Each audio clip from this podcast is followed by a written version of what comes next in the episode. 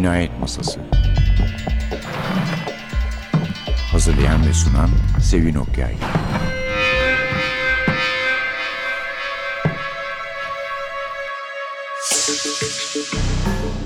Merhaba, NTV Radyo'nun Cinayet Masası programına hoş geldiniz. Bugün size çok sevilen bir yazar ve aynı derecede sevilen karakterinin bir kitabını takdim ediyoruz. Peder Brown'un Masumiyeti. The Innocence of Father Brown. G.K. Chesterton yazarı da Türkçe'ye çeviren Zarife Bilis Alfa Polisiye'den çıktı. Tabii hemen daha önce Labirent'ten çıkmış olan gerçekten tuğla gibi kitabı da hatırlatalım. Bütün e, Peder Brown hikayelerinin bulunduğu Peder Brown Öyküleri isimli. Yani onu da sadece bulundurmakta değil okumakta da fayda var. Biraz vakit alıyor. Ama Chesterton çok kolay okunan bir yazar olduğu için belki de kitabın uzunluğunu onun bu özelliği telafi eder diye düşünüyorum. Çünkü kendisi liberal Hristiyanlar tarafından da muhafazakar Hristiyanlar tarafından ve hatta Hristiyan olmayanlar tarafından da çok sevilir ve beğenilir de. Fevkalade esprili, paradoks seven bir adamdır. Hatta size birazdan ikinci bölümde şu sıralarda Beş Şehir adlı kitabı YKY'den çıkmış olan Alberto Manguel'in benim çevirdiğim bir kitabında e, ondan bahseden bir yazısından da bölümler okuyacağım. Çünkü hakikaten Chesterton'ı çok iyi anlatan bir yazıdır. Efendim hikayeler elbette ki Peder Brown sevenleri memnun edecek. Sevmeyenlerin de keyifle okuyacaklarını sanıyorum. Mavi taşlı haç, gizli bahçe, tuhaf ayak sesleri, uçan yıldızlar, görünmez adam, İsrail Gov'un namusu, yanlış şekil, Prens Saradin'in günahları, Tanrı'nın çekici, Apollo'nun gözü, kırık kılıcın alameti ve üç ölüm aletinden oluşuyor. Şimdi Peder Brown'un en baştaki hikayelerde göreceğimiz bir özelliği de kimseyi ürkütmemesi, korkutmaması, itimat telkin etmemesi. Çünkü kendisi kısa denecek boyda, şişman, ablak yüzlü, e, böyle beceriksiz görünen boyunda bir şeylerini düşüren, onu alırken ötekini düşüren bir adam ve kimse onun büyük keşiflerde bulunup cinayetleri çözmesini, hiç korkmadan ünlü hırsızların yanına gitmesini ve doğru bildiğini söylemesini daima beklemiyor. Ama Peder Brown bunların hepsini yapan biridir ve bu nitelikleriyle de okurlarını hem şaşırtıyor hem de memnun ediyor. Örneğin ilk hikayede yani Mavi Taşlı Haç'ta onu büyük bir ünlü bir hırsızla karşı karşıya görüyoruz. Flambo. Flambo ülkesi Fransa'dan İngiltere'ye gelmiş. Üç ülkenin polisi peşinde. Ama o da bir mavi haçın peşinde ve namlı polisler de onun peşinde olduğu halde sonunda onu yakalayan kim oluyor? Elbette Peder Brown.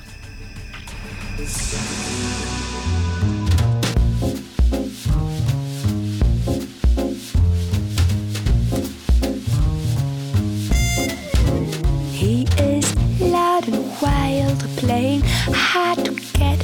He's reliable as the weather in April. He's steady, demanding, flirtatious, and oh, so adorable. You never get all in one, so let's take three instead.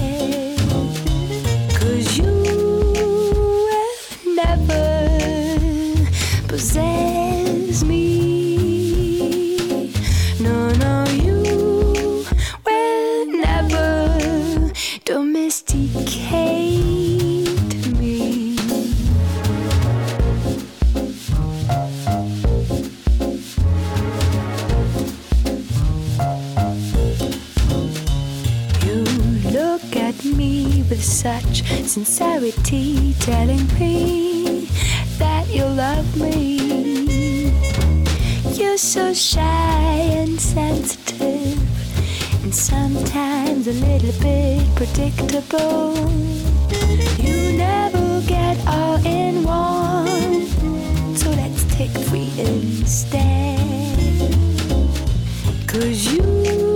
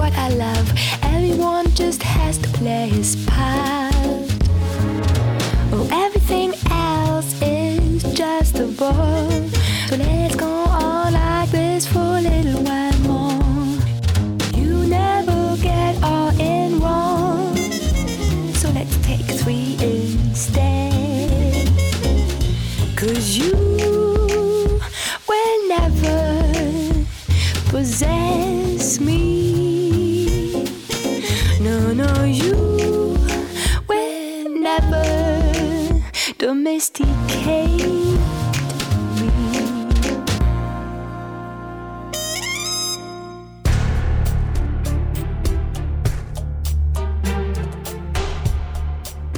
Flambeu ambalaj kağıdını yırtıp kurşun kutuyu parçalarcasına açtı. İçinde birkaç kurşun çubuk vardı. Bağırarak ayağa fırladı. Sana inanmıyorum. Senin gibi bir hüdüğün bütün bunları becerdiğine inanmıyorum. O şey sende biliyorum ve onu bana vermezsen burada yalnızız, onu senden zorla alacağım. Hayır dedi Peder Brown yalnızca ve o da ayağa kalktı. Onu zorla alamazsınız. Çünkü bir, o gerçekten bende değil ve iki, burada yalnız değiliz. Flambeau uzun bir adım atmak üzereyken bir an durdu. Şu ağacın arkasında dedi Peder Brown işaret ederek. Güçlü kuvvetli iki polis ve dünyanın en büyük dedektifi var. Ve buraya nasıl geldiklerini mi merak ediyorsunuz? Elbette ki onları ben getirdim. Bunu nasıl mı yaptım? Peki, isterseniz anlatayım. Tanrı sizi esirgesin, suçlu takımı içinde çalışırken böyle şeyleri bilmek zorundaydık. Sizin bir hırsız olduğunuza emin değildim ve din adamlarımızdan birine böyle bir kepazelik yaşatmam düşünülemezdi. Bu yüzden test ettim sizi. Bakalım kendinizi gösterecek bir şeyler yapacak mıydınız? Kahvesine tuz konmuş biri genelde buna tepki gösterir. Eğer göstermiyorsa sessiz kalmakta bir çıkarı var demektir. Tuzla şekerin yerini değiştirdim ama siz sesinizi çıkarmadınız. Hesabı normalin 3 katı gelen bir adam itiraz eder. Eğer o hesabı ödüyorsa bunu görmezden gelmek için bir sebebi vardır. Hesabı değiştirdim ama siz ödediniz. Bütün dünya Flambeau'nun bir kaplan gibi atılmasını bekliyordu sanki. Fakat o efsunlanmış gibi orada öylece duruyordu. Korkunç bir merakla oraya çivilenmişti. Evet diye devam etti Peder Brown sıkıntı veren bir dobralıkla. Siz polis için hiçbir iz bırakmayacağınıza göre tabii ki bunu başkası yapmalıydı. Gittiğimiz her yerde günün geri kalanında bizden bahsetmelerine sebep olacak bir şeyler yapmaya dikkat ettim. Çok fazla zarar vermedim. Lekeli bir duvar, isimleri karışmış meyveler, kırık bir cam. Ama haçı korudum. Haç hep korunacaktır. Şimdi Westminster'da. Onu bir eşek ıslığıyla niçin durdurmadığınızı merak ediyorum doğrusu.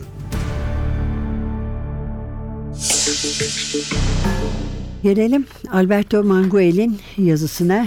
Yazının adı başlığı Chesterton'ın sözünü senet bilmek. Şöyle başlıyor. Chesterton'ı okurken dikkate değer bir mutluluk hissine gark oluruz. Düz yazısı akademik olanın tam tersidir. Sevindiricidir. Kelimeler zıplar ve sanki kurmalı bir oyuncak birden can bulmuş gibi birbirinden ışık kıvılcımları çıkarır. Aklı selimle harikaların o en şaşırtıcısıyla tıklar ve pırpır ederler. Dil onun için oyuncak tiyatrolar ve oyuncak silahlar yapmak için bir inşaat kutusudur. Ve Christopher Morley'in dediği gibi onun kelime oyunları çoğu kez düşüncelerle gerçek bir oyuna neden olur. Yazışında zengin ve ayrıntılı, renkli ve gürültülü bir şey vardır. İngiliz ciddiyeti denen şey ona uymazdı. Ne giyim kuşamında kocaman uçuşan pelerini, yıpranmış puding kasesi gibi şapkası ve yedi cüce tarzı kelebek gözlüğü onu bir pandomim kişiliğine benzetiyor. Ne de kelimelerde. Fleet sokağında dumanlı bir kafede oturuyormuş. Bira lekeli bir masada. Ee, oradaki İtalyan garsonlardan biri Chesterton'ı şöyle tarif etmiş. O çok akıllı adam. Oturur ve güler ve sonra yazar ve sonra yazdığına güler. E bu da güzel bir şey tabii. İnsan kendi yazdığına gülmüyorsa demek ki komik değil. O zaman baştan yazmakta fayda var. Okuldayken yazmaya başlamıştı Chesterton. 20 yaşına geldiğinde hiç ara vermeden ve üslup değiştirmeden The Bookman ve The Speaker gibi birkaç Londra dergisine Her şey hakkında yazılarla katkıda bulunuyordu. Her konuda yazıyordu zaten. Otobiyografisinde okumaya devam ediyorum kitaptan. 1895'te akademide yazmaya başladığından söz etse de o yıl o dergide eleştirilerinden iz yok. Daha sonra akademi huysuz huysuz Chesterton'un kitaplarının daima ve kaçınılmaz şekilde sıkıcı olduğunu yazmıştı. Bu erken yıllardaki yeteneklerini karakteristik bir şekilde önemsemiyordu. Çizmeyi ya da resim yapmayı öğrenme konusunda tam anlamıyla başarısızlığa uğradıktan sonra Rubens'in zayıf yanları ya da Tintoretto'nun yanlış yönlendirilmiş yetenekleri konusunda bazı eleştirileri kolaylıkla yazıverdim. Bütün mesleklerin en kolayını bulmuştum ki o gün bugün de sürdürüyorum. Hakikaten üstelik de fevkalade çeşitli bir şekilde çünkü ne hakkında yazacağı belli olmuyordu. Her şey hakkında yazabiliyordu. Gazetecilikte yapmıştı. Dini yazılar yazıyordu ve hepsi de olumlu karşılanıyordu okurlar tarafından. O kendi teolojik ve politik fikirlerini gayet gelişmiş ve nüanslı buluyor mu bilmiyoruz ama başkaları öyle düşünüyordu. Ve etiketler hakkında da hiç iyi duyguları yoktu. Diyor ki bütün dünya, modern dünya kendini muhafazakarlar ve ilericiler diye ikiye ayırmış. İlericilerin işi hata yapmaya devam etmek.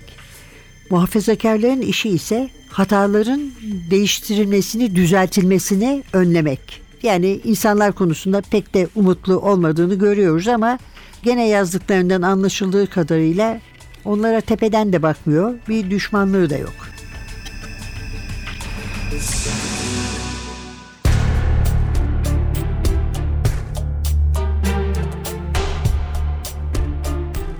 Peder, amatör Erlekin'in yerde baygın yatan düşmanı üzerinde yaptığı absürt ama zarafetten çok da uzak olmayan dansı sadece birkaç dakika izledi.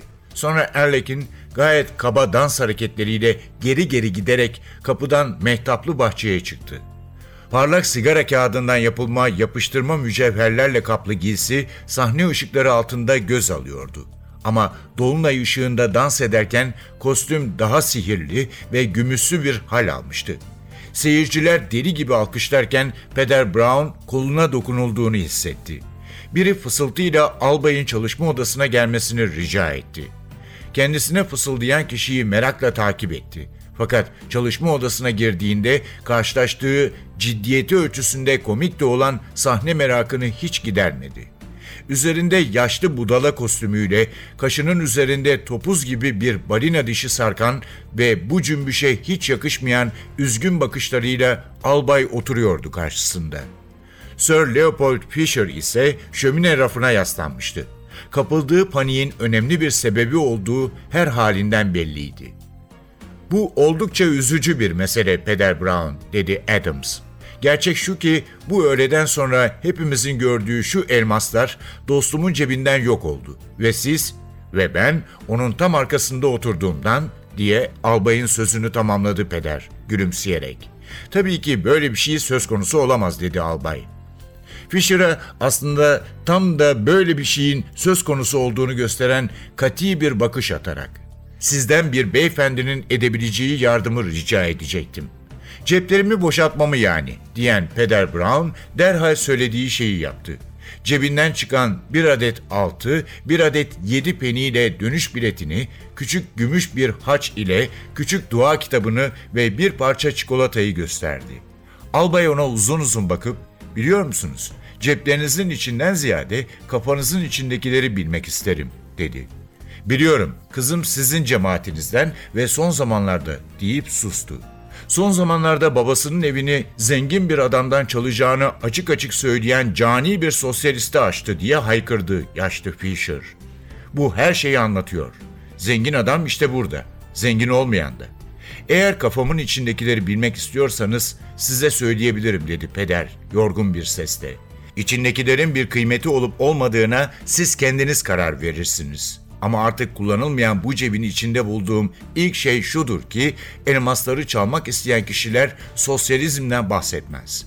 Alçak gönüllü bir tavırla devam etti. Sosyalizmin aleyhinde konuşmaları çok daha olasıdır.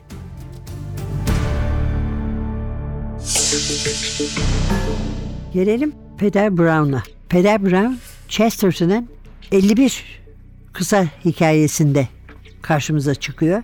Bunlar daha sonra 5 kitap halinde toplanmıştı. Chesterton bu karakteri yaratırken kendine örnek olarak Bradford, Yorkshire'daki bir köy rahibi olan Peder John O'Connor'ı örnek almış. Peder O'Connor'ın Chesterton'ın 1922'de Katolikliğe geçmesinde de rolü var ve hatta e, 1937 tarihli kitabında O'Connor bu olayı o sırada ama Monseigneur O'Connor olmuş artık.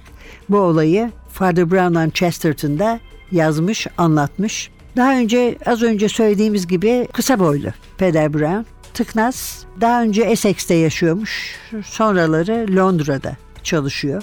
Yani giyimine hiç dikkat etmiyor diyebiliriz. Çok ihmalkar. Kocaman bir şemsiyesi var.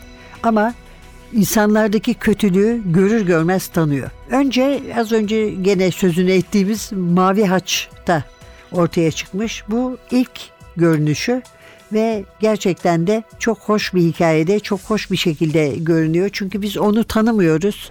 Bir polisler Flambeau'nun peşinden koşarken sıra dışı olaylarla karşılaşıyorlar. Hatta saçma sapan şeylerle de diyebiliriz. Ee, bunun üzerine ön sezilerine güveniyorlar. Yani daha doğrusu hepsi değil de Valentin güveniyor. Ve peşine düşüyorlar bu izin. Sonunda Flambeau rahip kılığındaki upuzun boylu ve yapılı Flambeau ve onun yanında adımlarına yetişmeye çalışan bizim malum tombiş peder Brown'umuzu görüyorlar uzaktan. Konuşarak gidiyorlar ikisi ve en sonunda hepsi bir iki polis başlarındaki görevli bir hırsız ve bir rahip karşı karşıya geliyorlar. Yani gülümsemeden yüzünüzde bir gülümseme olmadan okumak çok zor. Peder Brown'un başına gelenleri. Peder Brown'un sırrında Yöntemini de şöyle anlatıyor. Anlıyorsunuz ya hepsini ben öldürmüştüm. Bu suçların hepsini çok büyük bir dikkatle planlamıştım. Ee, Bir şeyin nasıl yapılabileceğini tam anlamıyla düşünmüştüm ve nasıl bir tarzda ya da nasıl bir zihinsel durumla nasıl insan yapabilir gerçekten böyle bir şeyi ve kendimi tam da katil gibi hissettiğim zaman e, elbette onun kim olduğunu biliyordum. Evet kendini onların yerine koyuyor.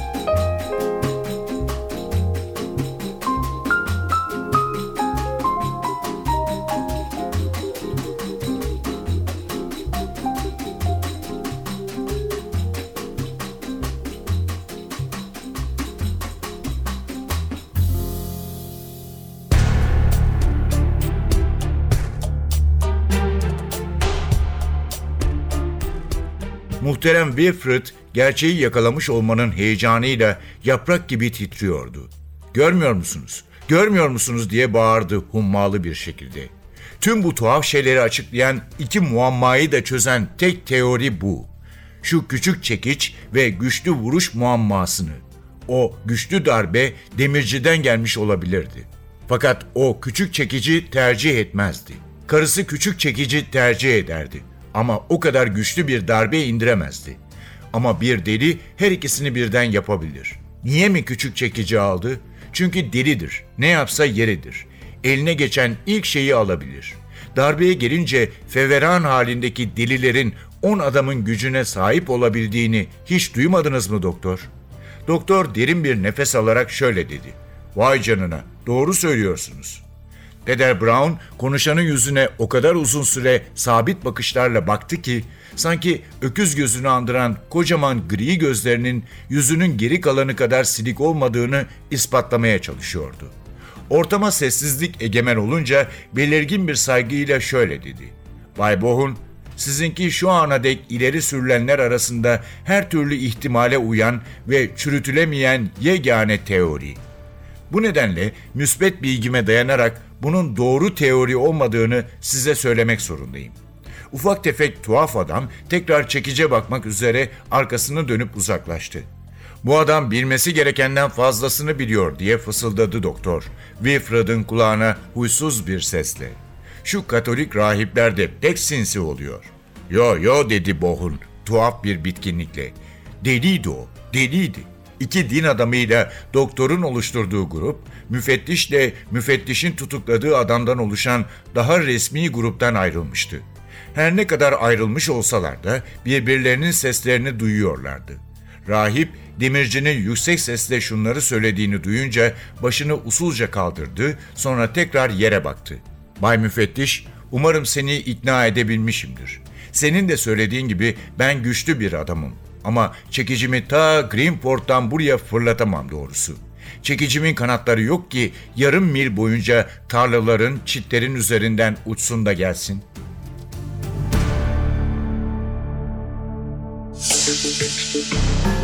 Peder Brown'un masumiyetine dönelim gene. Meşhur hikayemize, ilk Peder Brown maceramıza Mavi Taşlı Haç. Şöyle Büyük Valentin polisimiz şöyle anlatıyor kahramanımızla nasıl ilk kez karşılaştığını. Çok kısa boylu bir Katolik rahibi de küçük bir Essex köyünden binmişti. Valentin bu son kişiyi hiç önemsememişti. Hatta ona gülmüştü bile. Küçük rahip şu doğu düzlüklerinin ruhunu çok güzel yansıtıyordu. Norfolk çöreği gibi yüz yuvarlak donuk bir yüzü vardı. Gözleri Kuzey Denizi kadar boştu.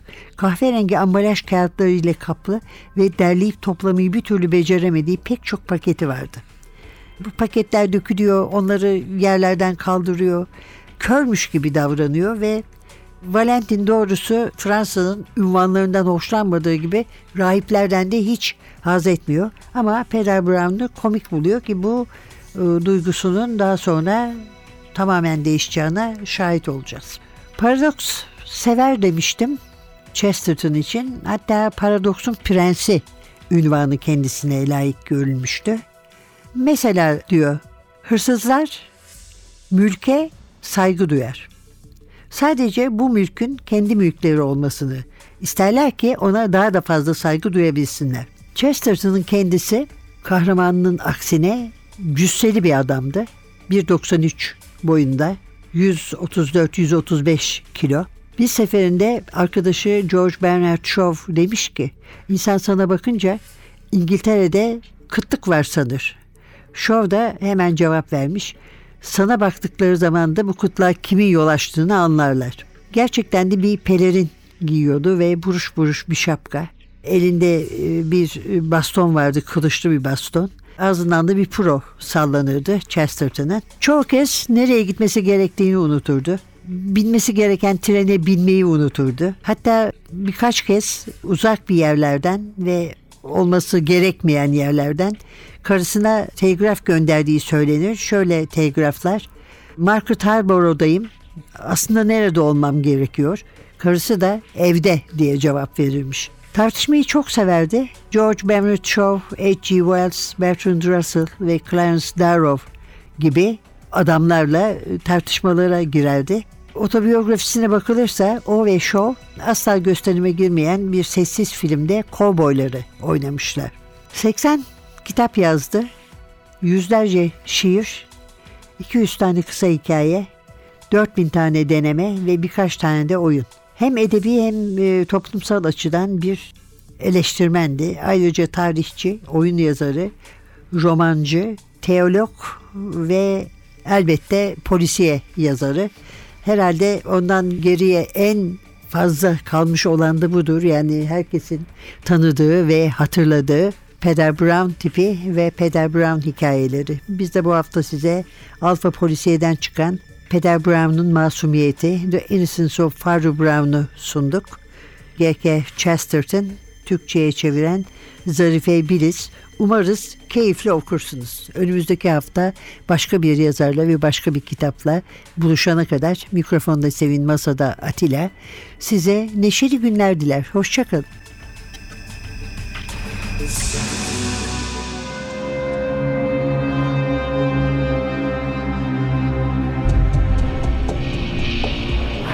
Cinayet Masası. Hazırlayan ve sunan Sevin Okyay